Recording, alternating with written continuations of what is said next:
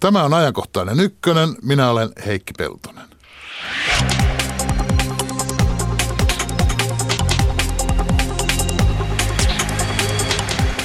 Normitalkoita kutsuvat koolle kaikki poliitikot yhtä hyvin ministerit kuin oppositiojohtajat. Ja kun kysytään, pitäisikö turhat säädökset purkaa, vastaavat kaikki yhdestä suusta, että ilman muuta. Miksi säädöksiä ja määräyksiä silti syntyy yhä vain lisää? Tästä puhumme hetken kuluttua. Sukellusveneisiin kohdistuu pikkupoikamaisen innokas kiinnostus. Mutta mitä käytännön hyötyä sukellusveneistä on sodan käynnissä? Onko Suomi Itämeren maista järkevin, kun ei ole lähtenyt mukaan kalliiseen vedenalaiseen leikkiin? Vai sittenkin jälkeen jäänyt? Tästä puolen tunnin kuluttua. Lähetysikkuna on kuin onkin auki.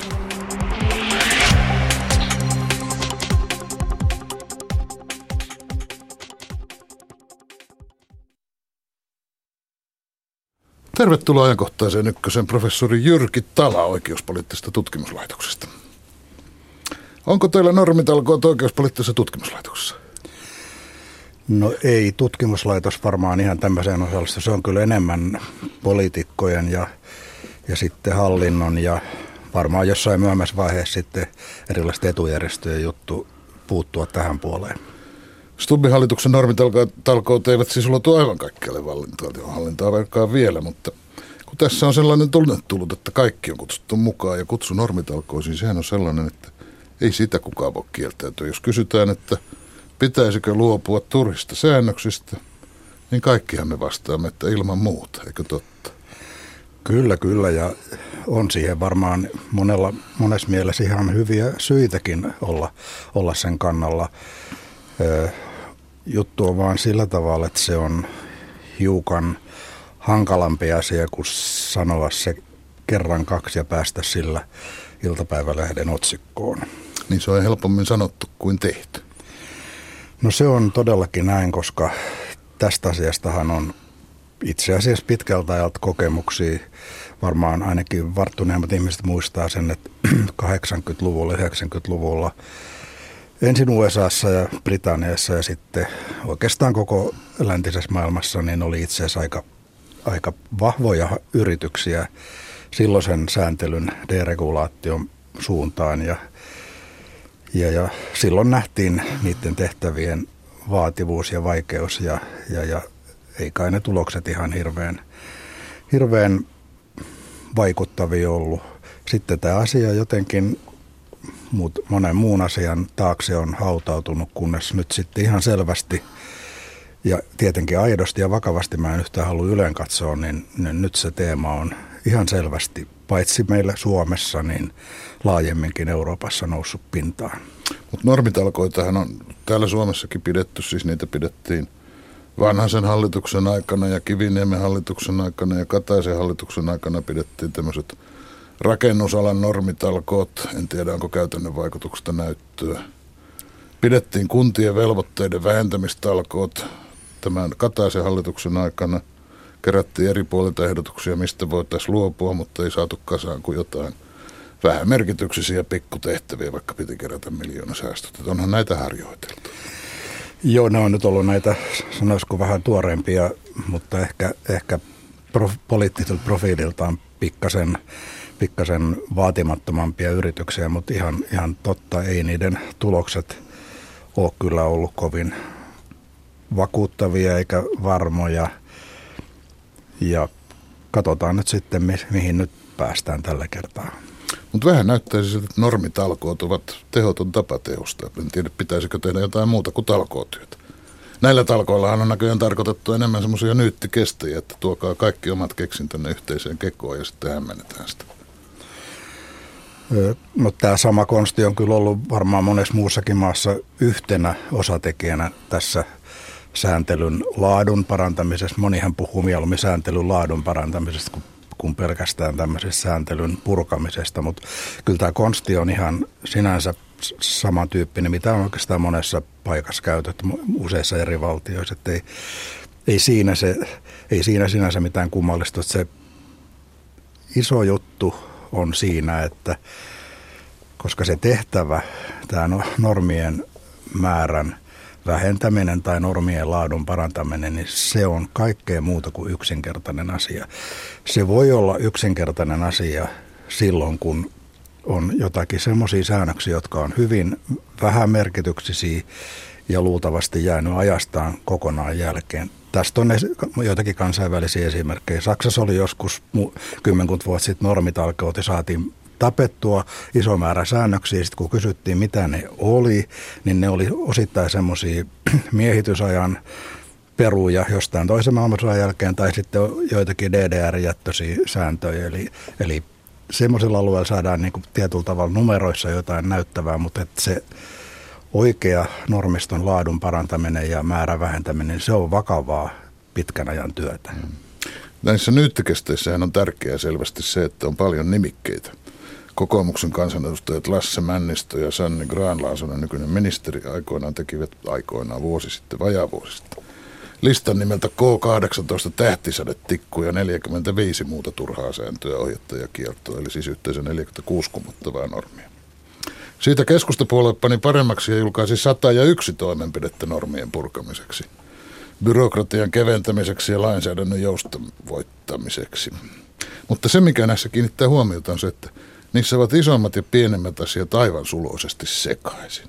On aivan, sanotaanko, joutavan päivää sen kokoisia ongelmia ja sitten on suuria periaatteellisia kysymyksiä, ihan sikin soki.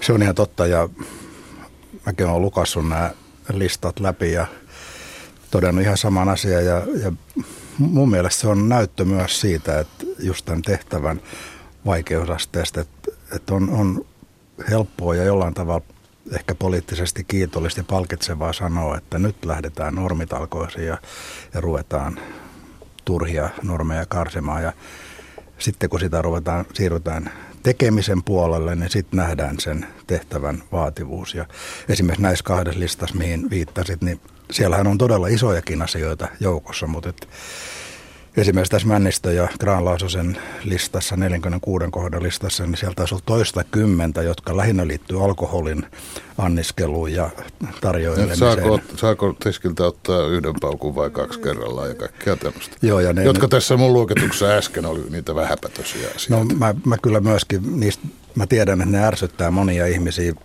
kaupunkilaiset keski-ikäistä keskiluokkaa erityisesti, mutta montaa muutakin ihmistä. Tämä Graan Laasosen ja Männistön ohjelman teemahan, yleisteemahan tavoite oli Suomi nousuu, mutta kun luki niitä ehdotuksia, niin tuli vähän mieleen, että onko tämä kuitenkin enemmän Suomi nousu humalaan kuin, kuin tota, kovaa työtä. Mutta pienistä asioista on niin paljon helpompi keskustella. Minäkin olen sitä mieltä, samaa mieltä kuin Gran Laasonen ja Männistö – ja taitaa olla keskustapuoluekin samaa mieltä, että tähtisädetikkuja pitäisi saada myydä alaikäisille, kun eihän niistä oikein aikuisten ihmisten ilotulitustarvikkeeksi ole. Ja minäkin olen semmoista pitänyt kädessäni varmaan 50-luvulla ihan pienenä poikana, enkä tämän pahemmin ole loukkaantunut. Vaikka voivatkin olla vaarallisia. Että onhan tässä kysymys tavallaan isosta asiastakin siitä, että pitääkö kaikki vaarallinen kieltää?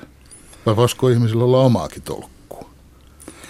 No varmaan tämän tapainen perusajattelu, tämä nykyisen, nykyisen, meidän nykyisen ajattelutavan mukainen tämmöinen niin kuin yleis, yleisluontoinen kaipuu vapaaksi rajoituksista, niin se tulee varmaan näkyviin näissä, näissä purkutalkoehdotuksissakin. Ja, ja totta kai silloin itse kukin varmaan tuntee tiettyä sympatiaa ja, ja kokee kaikupohjaa, että kun on semmoinen ja semmoinenkin rajoitus, että minkä ihmeen takia se on olemassa. Et mm. Ei, ei tämä siis tietenkään mitään leikkiä on nämä asiat, mutta et, että asioiden mittaluokka ja suhteellisuus tietysti täytyisi pitää koko ajan mielessä. Ja siinä olen keskustapuolen kanssa samaa mieltä, että kyllä marjoja pitää saada litramitalla myydä. Että ei pidä ilkeä viranomaisen pakottaa panemaan puntariin, että saadaan kilohinta. Mutta sitten kun pysähtyy miettimään, että kun tätäkään asiaa ei ole missään laissa määrätty, niin miten poliittinen liike oikein pyrkii ja pystyy ne viranomaisten tulkinnat muuttamaan? Kun eihän se niin käy, että jos keskustapuolue pääsee valtaan, niin pääministeri Juha Sipilä lähettää aluehallintoviranomaisille ja kaikenlaisiin virastoihin ja ties minne kirjeen, jossa kertoo, että näin aletaan nyt toimia. Ei se mene niin. Eikö sitten seuraa se, että jos haluaa pieniin asioihin puuttua, niin sitten pitää säätää lait sellaisiksi, että niistä löytyvät vastaukset pieniin yksityiskohtiinkin. Jolloin syntyy aina vain lisää lakipykäliä tai asetuksia ainakin. No nyt me tultiin oikeastaan yhteen ihan, ihan kaikkein keskeisimpään teemaan tässä sääntely- ja lainsäädännön kehityskulussa. Se, mikä nimenomaan on nyt tapahtumassa niin Suomessa, muissa Pohjoismaissa, EU-maissa, angloamerikkalaisessa maailmassa on nimenomaan se, että se sääntelyn kehityksen kaikkein isoin valtavirta on nimenomaan se, että, että tämmöinen yksityiskohtainen, täsmällinen, eriytynyt sääntely, semmoisen määrä nimenomaan lisääntyy. Ja että kun katsotaan erilaisia lukumäärätietoja, että kuinka monta hallituksen esitystä per vuosi, kuinka monta säädöskokoelman säädöstä per vuosi, niin ne luvut kertoo kyllä siitä, että, että tiettyä kasvua koko ajan tapahtuu, koska se uusi säädöstavara tulee aina sen vanhan päälle. Mm-hmm. Eli kerros kerrokselta se, sinänsä se talo, talo nousee ja tulee korkeammaksi, mutta mut näiden numerotietojen kanssa pelaaminen helposti jättää huomiota sen, että, että yksittäisten pykälien määrä kasvaa todella reipasta vauhtia. Tämä näkyy esimerkiksi meillä Suomessa, nämä on nyt vain ihan muutamia vähän valittujakin esimerkkejä, mutta semmoisista esimerkkeistä, jotka on tavallisten ihmisten kannalta ihan kiinnostavaa lainsäädäntöä. Esimerkiksi osakeyhtiölaki, meidän aikaisempi versio oli vähän yli 150 pykälää ja nykyinen versio on yli 300. Asunto-osakeyhtiölaki oli, oli aikanaan 20-luvulta peräisin, siinä oli alle 30 pykälää, nyt, se, nyt siinä on yli 300 pykälää. Kuluttajasuojalaki säädettiin 70-luvun lopulla hiukan alle 50 pykälää, nyt on 250 pykälää. Työsopimuslaki, se oli jostain se, vuodelta 70, siinä oli silloin, mm, mitä siinä nyt oli, vähän yli 50 pykälää, nyt on 100 pykälää. Ja hiljattain uudistettiin tämä hallintolaki, joka koskee meidän kaikkien ihmisten, tavallisten ihmisten ja yritysten asioimista hallintokoneiston kanssa. Vanhassa laissa oli pykäliä hiukan alle 30 ja nyt on yli 70. Eli, ja tämä sama trendi, tämä ei ole mitenkään erityisen suomalainen ilmiö, vaan se näkyy myös maailmalla lainsäädännön kehityksessä. Ja mistä se johtuu, emmekö me samaan aikaan elä tämmöistä liberalisoitumisen aikaa? Mehän haluamme olla sallivampia, emmekä kieltävämpiä. Onko se luonnonlaki, että säädösten määrä aina vaan lisääntyy? Mun valitettava tulkintani kyllä on se, että se on tietyllä tavalla lähestulkoon kuin luonnonlaki siinä mielessä, että, että tämän tyyppiset yhteiskunnat, kehittyneet yhteiskunnat, missä me nyt ollaan ja, ja mikä meidän tulevaisuus todennäköisesti tulee olemaan, ellei jotain kummallista katastrofia tapahdu, niin kyllä näissä yhteiskunnissa, on se sitten hyvä asia tai huono asia, niin se kehityksen pitkän ajan suunta. Se on ollut pitkän aikaa sitä ja kyllä se tulee tulevaisuudessakin olemaan se, että sääntelyn määrä kasvaa. Ja nyt tietysti kun tällä ei puhutaan, niin helposti sitten syntyy sellainen mielikuva, että tuo puhuja on sitä mieltä, että tämä kaikki on huono asia. Siitähän ei ole kysymys. Mutta ei, ei, ei myöskään ole kysymys siitä, että se olisi pelkästään hyvä asia, niin kuin taas sit ne ajattelee, jotka niitä uusia pykäliä säätää ja valmistelee. Et, et että tätä asiaa vaan yksinkertaisesti pitäisi katsoa monesta näkökulmasta. Minä en muodostanut vielä mitään käsitystä sinun mielipiteestäsi, kun ajattelin kysyä sitä nimittäin. Jyrki Tala, onko meillä Suomessa liikaa kansalaisten toimintaa ohjaavia normeja? Lakeja, asetuksia, viranomaisten päätöksiä, mitä kaikkia määräyksiä nyt voikaan olla? Voiko tämmöiseen kysymykseen, onko tämä mielekäs kysymys, voiko tähän vastata? Onko liikaa vai liian vähän? Mun mielestä siihen on hirveän vaikea vastata vakavasti, että, että jossain kahvi- ja kaljapöydässä voisi sanoa helposti, että liikaa on ja, ja sitten kun me menee asiantuntijana johonkin lainvalmisteluhankkeeseen tai jos, jos joutuu itse kirjoittamaan pykäliin, niin helposti huomaa, että puoltaisi jotain jollain alalla niin kuin uusien pykälien säätämistä. Että, että semmoinen niin aivan yleisen tason keskustelu on aika paljon semmoista niin kuin mielialojen – tutkiskelua ja, ja lausumista. Että kyllä mä ajattelen sillä että tuon tapaiseen kysymykseen pitäisi vastata, tai sitä pitäisi tarkastella aika paljon tarkemmin, ehkä jo, jo yksittäisen lain osalta tai jonkun tietyn oikeuden alan tai tiettyä sektoria koskevan lainsäädännön alalla ja, ja sitten käydä se aika huolellisesti läpi, yrittää katsoa mitä siellä on, miten se toimii ja sitten voitaisiin ruveta vastaamaan tuon tapaiseen kysymykseen. Ketkä niitä pohjimmiltaan niitä normeja synnyttävät? Nyt en kysy muodollista vastausta, vaan ikään kuin oikeasti, miten se. Lakeja valmistelevat virkamiehetkö niitä puskevat eteenpäin poliitikoille käsiteltäviksi vai lakeja säätävät kansanedustajat? Vai lakeja toimeenpanevat virkamiehet? Kyllä kaikilla näillä varmaan on oma, oma roolinsa tässä, tässä lakien syntymisessä, mutta mutta en mä, en mä osaisi sanoa yhtäkään näistä tahoista semmoiseksi ikään kuin, ikään kuin syntipukiksi, jos nyt tämmöistä sanontaa ylipäätään tässä yhteydessä voidaan käyttää. Et kyllähän osa lainsäädännön uudistumistarpeista tulee ihan, ihan selvästi tästä yleisestä taloudellisesta ja teknologisesta kehityksestä. Ajatellaan nyt sitä, mitä tapahtui rahoitusmarkkinoilla viimeisen viiden vuoden aikana, tai ilmasto- ja energiakysymyksiä, tai elintarvike- ja turvallisuuskysymyksiä, niin, niin jotenkin se taloudellinen ja teknologinen kehitys, mikä, mikä tapahtuu, niin se, se tuo esiin tämmöisiä tarpeita. Sitten osittain on tietenkin kysymys myös siitä, että me kyllä me odotetaan tältä yhteiskunta- ja oikeusjärjestykseltä ikään kuin enemmän kuin aikaisemmin. Et me halutaan, että se menettely tuomioistuimissa ja hallinnossa on paremmin järjestetty ja vastaa paremmin näitä hienoja kansainvälisiä standardeja, et cetera, et cetera.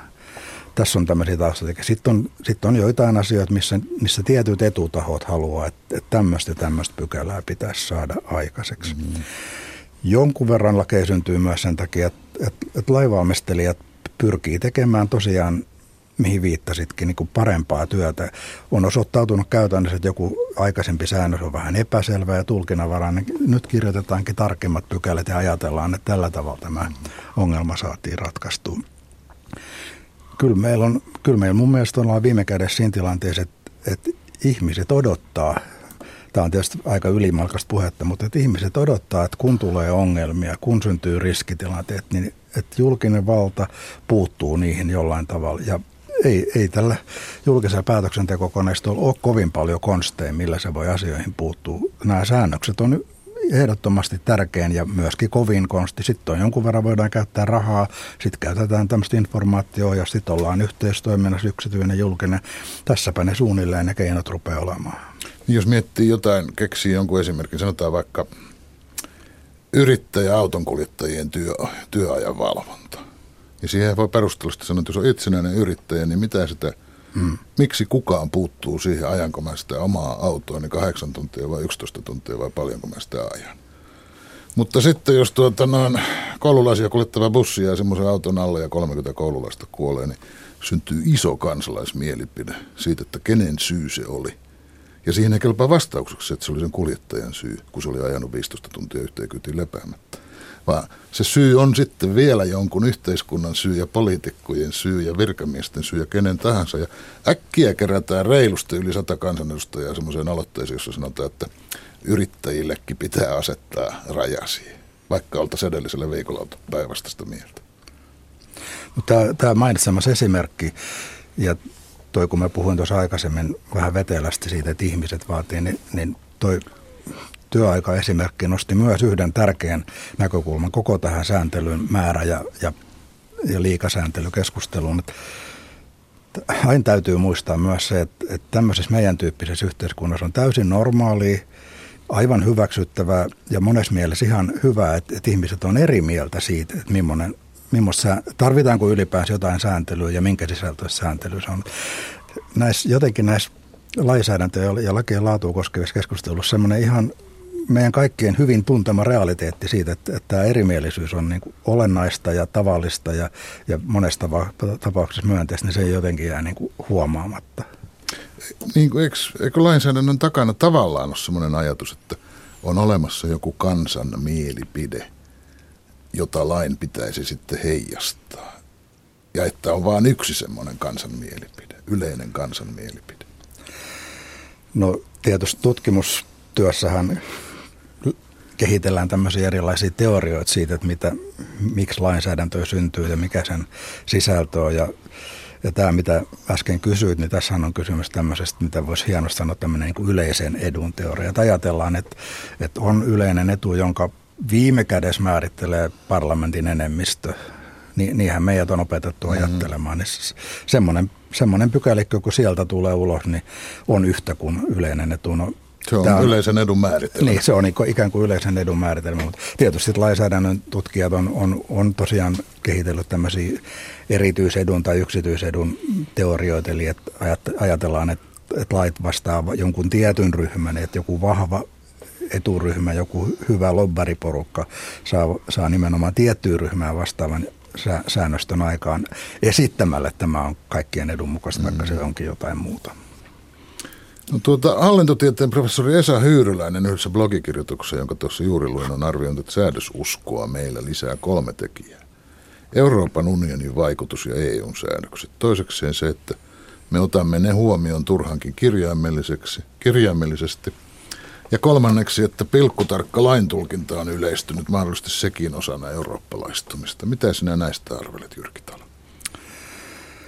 No se ensimmäinen kohta siitä, että EU, EUn vaikutus näyttäytyy nimenomaan tämän lainsäädännön ja, ja, ja oike, oikeuden kehityksen puolella. Se on epäilemättä tietyllä tavalla totta, koska EUllahan on ihan sama ongelma, ehkä vielä korostetumpi kuin kansallisvaltiolle. Eli ei, ei ole kovin paljon välineitä, jolla vaikutetaan maailman menoon. Ja kun vielä ajatellaan, että, että, että 28 jäsenvaltio on, on tämä unioni tällä hetkellä ja sitten kuitenkin sieltä Brysselistä käsin sitä ohjataan, niin, niin se kyllä helposti johtaa siihen, että, että se on nimenomaan nämä oikeudelliset vaikuttamiskeinot, mitä siellä käytetään, mm. vaikka EUkin välillä jaksaa muistuttaa, että muunlaisiakin konsteja maailman, maailman hoito, asioiden hoitamiseen on olemassa. Että se varmaan pitää paikkaansa.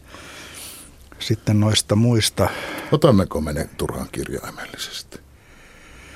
No se on vallitseva käsitys Suomessa, että, että meillä ollaan, ollaan EU-sääntöihin, suhtaudutaan jotenkin kunnioittavammin ja, ja tunnollisemmin kuin, kuin Etelä-Euroopan maissa. Tämä, tämähän nyt tuli kauhean selvästi esille tämän talouskriisin yhteydessäkin mm-hmm. tämmöiset käsitykset. En mä ole kyllä nähnyt mitään ihan vakavaa tutkimusta, jossa tämä näytettäisiin toteen, mutta myönnän kyllä, että kyllä mä itsekin ajattelen, että, että Suomessa ollaan kovin, kovin, kovin tunnollisia näiden EU-määräysten mä nyt ennen kaikkea ajattelen tätä maatalouselinkeinoa ja sitä, sitä aikamoista sirkusta, mikä siellä näiden tukiasioiden ympärillä pyörii, jos on nyt jonkunnäköinen kuva itselläkin. Mm. Minä kyllä vähän epäilen, että EU-vaikutusta meillä helposti yliarvioidaankin, kun se on helppo tapa ikään kuin siirtää syyllisyyttä jonnekin. Se on semmoinen, enhän minä, mutta kun ne siellä Brysselissä. Tarkoitan, että jos ei EUssa olisi kielletty mentolsavukkeita vuodesta jotain alkaen, niin olisi me varmaan itsekin ne keksitty kieltä. Kyllä, tuossa varmaan tuossakin tietty perä on, mutta totta maar sieltä eu nyt tulee myös sellaisia määräyksiä, jotka nyt ei, jo, jotka koskee ehkä semmoisia ongelmia, semmoisia ilmiöitä, joita täällä Suomessa ei kovin paljon ole esiintynyt. Siinä mielessä voi sanoa, että EU tuo niin kuin semmoisen oman lisänsä, mitä, mitä kansallisesti ei ole syntynyt, mutta et, eiköhän ne aja, pohjalla olevat ajattelutavat ole aika samanlaisia täällä kuin kuin EUn päätöksentekoelimissäkin, että, että sääntelyllä, me uskotaan, että sääntelyllä voidaan ohjata ihmisten käyttäytymistä, me uskotaan, että sääntelyllä voidaan ratkaista ongelmia, me uskotaan, että sääntelyllä voidaan ehkäistä riskejä. Sinä olet ehdottanut, että Suomen keskushallinnon yhteyteen pitäisi luoda sellainen asiantuntijayksikkö, jonka tehtävänä on, mitä se on, mä luen oikein sanatarkasti, ohjata, tukea ja tarkastaa ainakin keskeisimpien säädösehdotusten vaikutusarviointia. Silläkö lailla paranis asiat? Kyllä sillä lailla asiat paranis, siihen mä uskon vakaasti. Ja tämähän olisi tämmöinen, sanotaan ensimmäisen askeleen vastaus Suomen osalta siihen, että, että tätä sääntelyä syntyy runsaassa määrin ja, ja meillä on tällä hetkellä liian huonot tiedot silloin, kun lakeja säädetään siitä, miten ne todennäköisesti tulee vaikuttamaan. Eli tämä vaikut, vaikutusarviointityö, jota sinänsä on kehitetty tai oltu kehittävinään vuosikaudet, niin se on edelleen verrattuna nyt sit erinäisiin vertailumaihin se on meillä huono tasolla. Et siinä mielessä mä kyllä uskon, että tämä voisi tuoda tietyn parannuksen meidän, meidän lainsäädännön laatuun laatuun yleensä ja si, sitä kautta voitaisiin ehkä myöskin olla, olla tota vähän kriittisempiä niihin turhiin sääntelyihin. Ja sitten mitä mä uskon, että varmasti tulisi tapahtumaan on se, että, että ymmärrys niistä kustannuksista niiden hyvien puolien vastapainona, joita lainsäädännöllä tavoitellaan, niin se paranisi. Millaisia säädösten, hyvien säädösten pitäisi olla, tiukkoja vai joustavia? Tähän kysymykseen ei kerta kaikkiaan ole olemassa ihan yhtä vastausta. Joustavilla säännöksillä on omat hyvät puolet. Niin kuin se nimikin sanoo, ne, ne soveltuu hyvin vähän erityyppisiin olosuhteisiin. Niitä voidaan soveltaa pitkä, pitemmän aikaa, vaikka vähän maailmakin muuttuu tai jopa arvostukset muuttuu. Tässä mielessä ne on tietyissä tilanteissa myönteisiä. Sitten kääntöpuolen on se, että, että niiden – sisällöstä ei ole helppo saada selvää ja, ja se voi johtaa esimerkiksi tämmöiseen kirjavaan soveltamiskäytäntöön. Eli, eli siinä on plussia ja siinä on miinuksia. Jos katsotaan sitten tämmöistä tarkkaa sääntelyä, hyvin tarkkaa sääntelyä, niin, niin se näyttää niin kuin ensinäkemältä sille, että, että, että sehän on hyvä juttu, koska siinä, siinä sitten mahdollisimman tarkasti sanotaan, miten tätä pykälää täytyy tämmöisissä ja tämmöisissä Ja varmasti lainsäätäjän tarkoitus esimerkiksi toteutuu sitten sellaisena. Näin, näin, näin Jos on vaikka päätetty joku ikäraja ja se on siinä, niin näin on.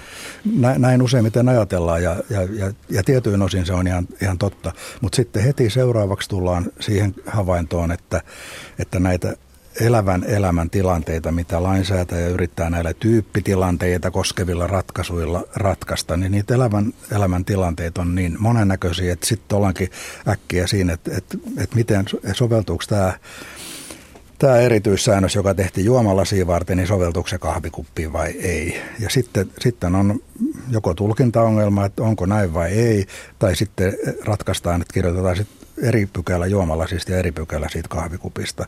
Eli, eli ei tämäkään ole ihan, ihan ongelmaton ratkaisu. Ja sitten saattaa tulla vielä joku grogilasi, josta ei oikein tiedä, onko se juomalasi vai kahvikuppi vai onko se jotain muuta.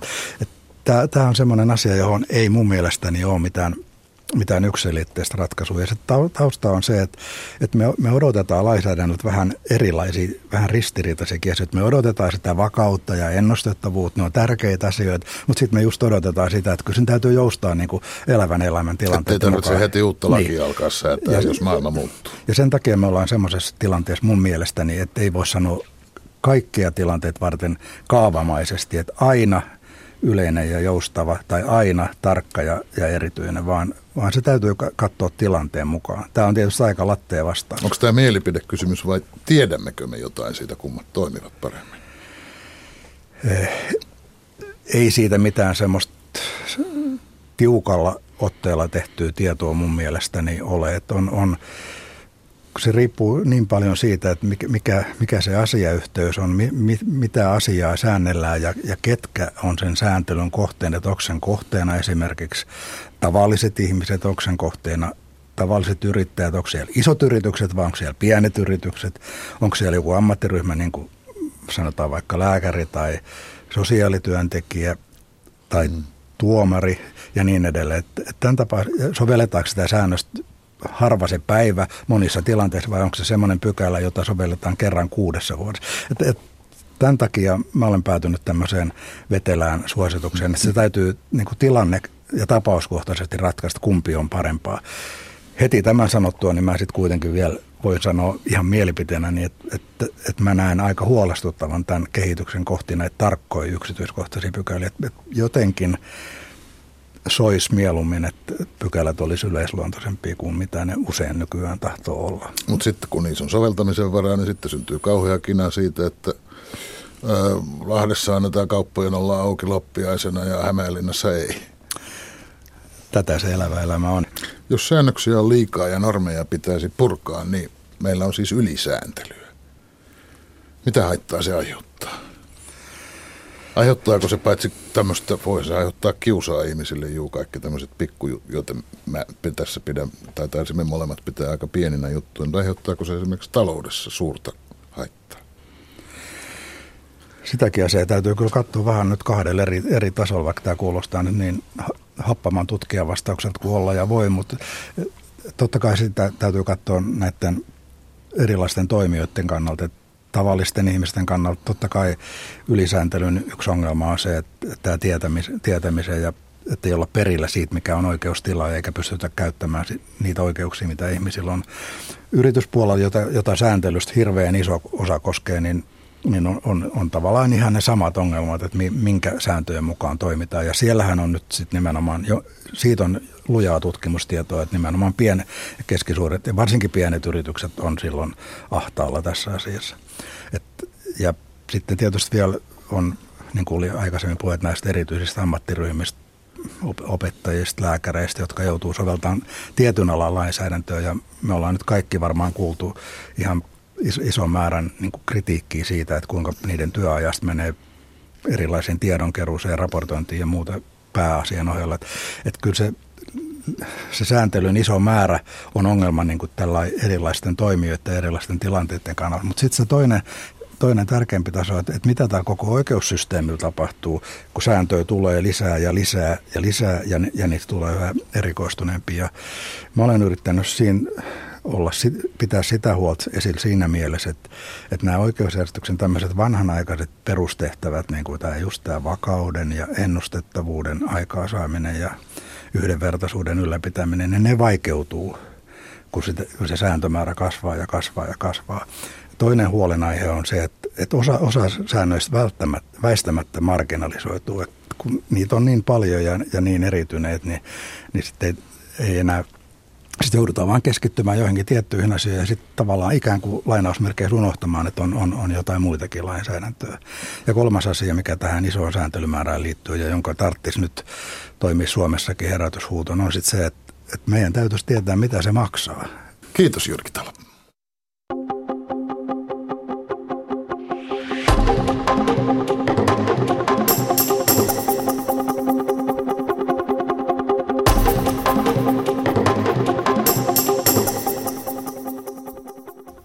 Samppa Korhonen, terve. Terve Heikki. Lähetysikkunassa on ollut tänään erittäin vilkasta keskustelua normeista ja sääntelystä. Otetaan yksi ainakin. Mekaaninen käsitys yhdenvertaisuudesta ja ennakoitavuudesta johtaa ylisääntelyyn. Mutta silti kaikista asioista täytyy riidellä, koska laki ei kuitenkaan anna vastauksia. Joo, minun täytyy ottaa täällä vastaan haaste. Täällä nimimerkki mietiskeli ja sanoi, että voitko Heikki tiivistää ohjelman Annin, eli mikä oli vastaus tähän normisäätelyyn. Pää meni pyörryksiin ja putosin kyydistä juuri äsken. Minulla taas pää alkaa mennä pyörryksiin, jos yritän samaan aikaan seurata tätä lähetysikkunaakin vielä. Mutta kyllä kai se ohjelman anti, jos nyt yrittää tiivistää, oli se, että tämä ei ole mikään helppo asia. Jos joku lupaa, että puretaan normeja, niin se on helpommin sanottu kuin tehty. Ja lähetysikkunassa paljon myös oli sellaista ajatusta, että tämä normin talkoot, se on enemmän sellainen vaaliase. Kaikki kuitenkin ovat sitä mieltä, että turhista normeista ja sääntelystä pitäisi luopua, mutta mikä sitten on turhaa? Pitäisikö tämä lopettaa lähetysikkunasta tulleeseen Goethe-sitaattiin? Grau teurer Freundist alle Theorie und gründes Lebens Goldner Baum. Anteeksi, jos ääntämys ei ollut ihan perfekti, 100 prosenttia. Tuo jotenkin saksankieli sopii siihen, että seuraavaksi mennään pinnan alle ja puhutaan sukellusveneistä.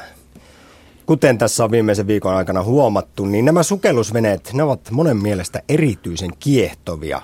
Herättävät itsessänikin sellaisen sisäisen pikkupojan ja korkean jännityksen. Kyllä, jut, välke nousee silmiin. Kyllä, kyllä. Mutta ovatko sukellusveneet vain sitä? Eli pelkästään tällaisia jännittäviä ja hirvittävän kalliita paatteja, eli enemmän valtioiden egon pönkitystä kuin järkevää sotateknologiaa. Vai ovatko ne jotain niin ylivertaista, että Suomellakin pitäisi sellainen olla? On ollutkin. On ollut muutamakin. No, tätä lähdin pohtimaan Santahaminaa ja vastaus löytyi, mutta vastaan tuli myös yksi erittäin mielenkiintoinen huomio ja muistutus, jolla pitää aloittaa. Ruotsi ei ole nimittäin lainkaan ainoa maa, jonka rannikolla on vedenalaista toimintaa, vaan rapakon takana rapakossakin tapahtuu ja kaikki on suurempaa.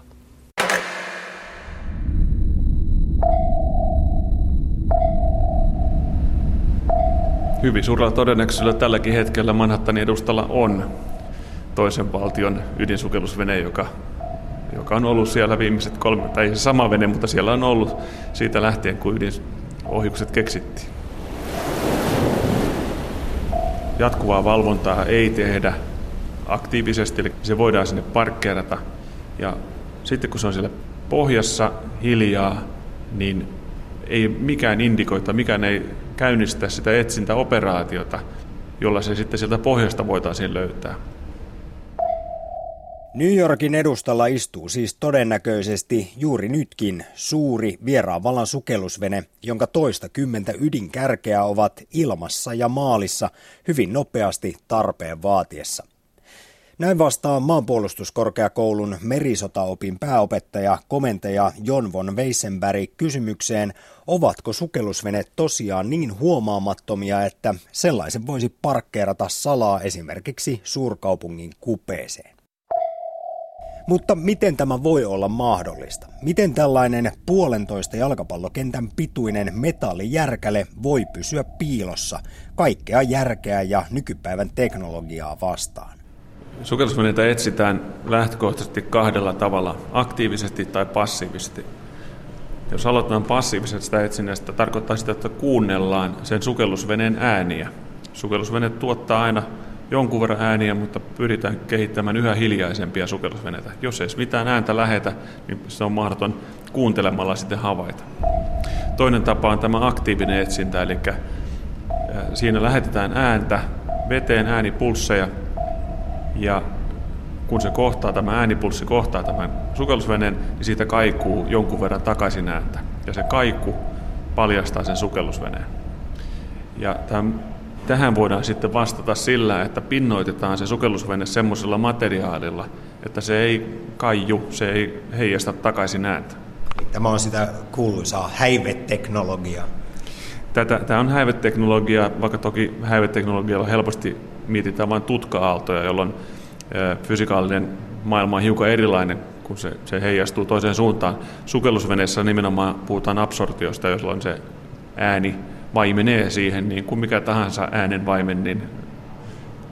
Kuinka todenmukainen on sitten ihan tämä elokuvista tuttu skenaario, jossa piileskelevän sukellusveneen miehistö ei saa suurin edes yskiä, tai muuten he tulevat havaituksi. Siellä pitää olla ihan täysin hiiren hiljaa, kun sukellusveneen jahdissa ollaan, piileskellään pohjassa vaikka sitten. Kyllä se pitää ihan, ihan paikkaansa. Toki aika äärimmilleen viety. Puhutaan yskimisestä, se nyt ei pitkään kuulu, mutta, mutta, mutta esimerkiksi vessan vetäminen on semmoinen ääni, joka kuuluu ja se erottuu sitä äänimaailmasta. Ihmiset ja laitteet, jotka on erikoistunut kuuntelemaan vesiääniolosuhteita, tuntee kaiken sen maailman, mikä siellä on, ja kaikki poikkeavat äänet, astioiden kilistely, tämmöiset korkeat taajuudet, niin ne havaitaan.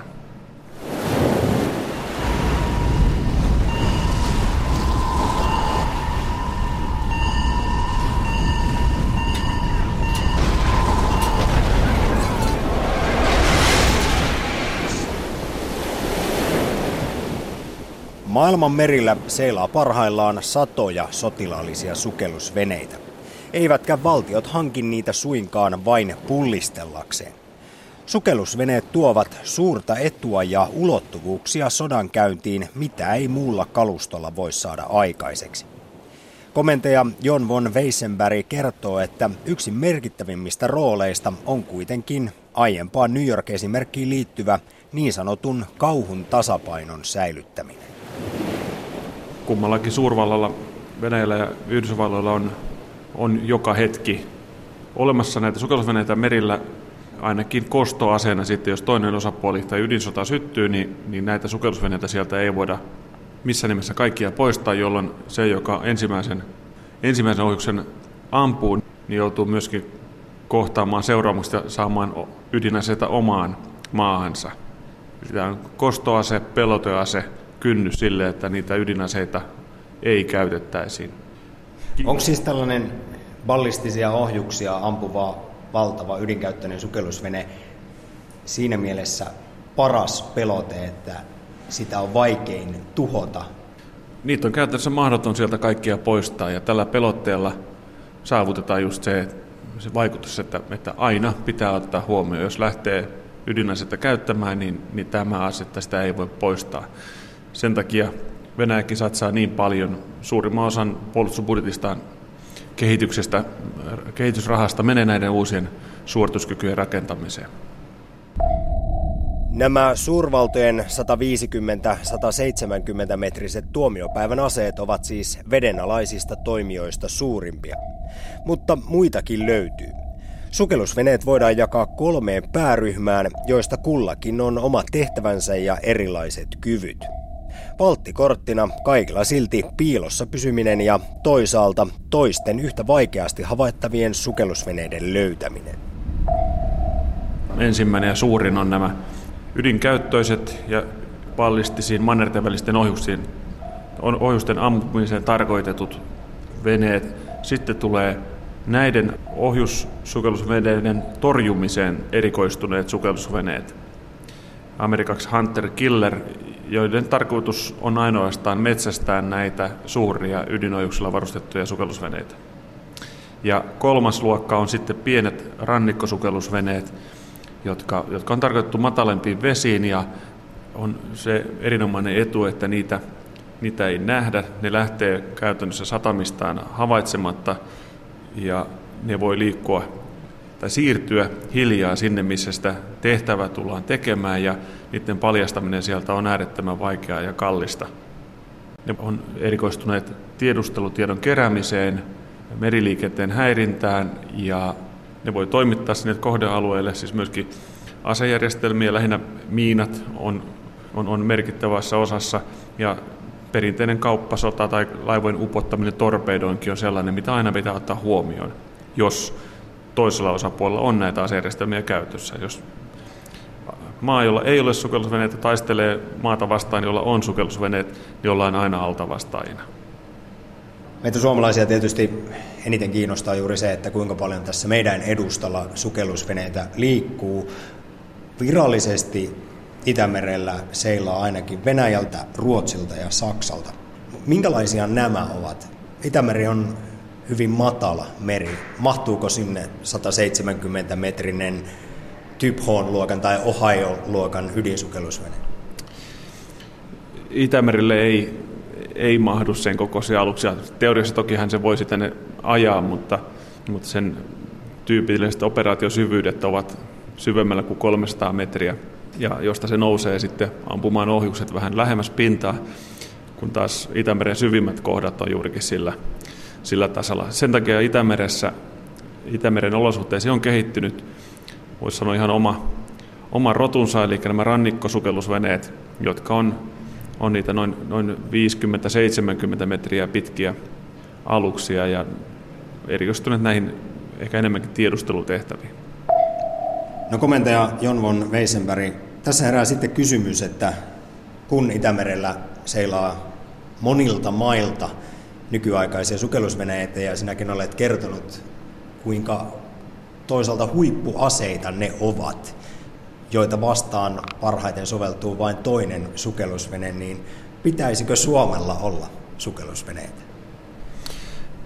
Ehdottomasti pitäisi olla sukellusvene aina tilanteen ja uhkaan nähden, niin koitetaan tietysti sovittaa meidän vähäiset resurssit oikealla tavalla ja, ja nyt on nähty, että sukellusveneen muodostama uhka ei ole sellainen, että sillä voitaisiin yksittäisellä sukellusveneellä Suomeen hyökätä tai Suomea vallata, joten ei ole katsottu, että sukellusvene aiheuttaa sen tasoista uhkaa Suomelle, että sitä siihen kannattaisi satsata vastaavaa rahamäärää, minkä se maksaa.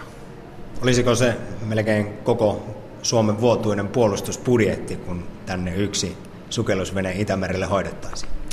Se ei ole Suomen puolustusvoimien budjetti, mutta se on Suomen merivoimien budjetti.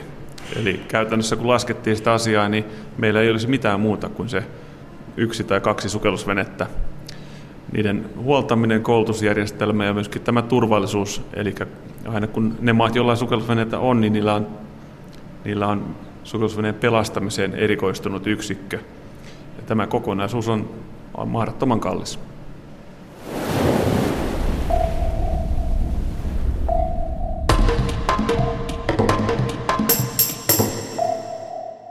Haastateltavana siinä komentaja Jon von Weissenberg. Ennen sukellusveneitä puhumme tässä lähetyksessä normitalkoista seurana niin silloin professori Jyrki Tala oikeuspoliittisesta tutkimuslaitoksesta. Lähetyksen rakensivat kanssani Samppa Korhonen, Terhi Tammi ja Jouni-Pekka Uitto.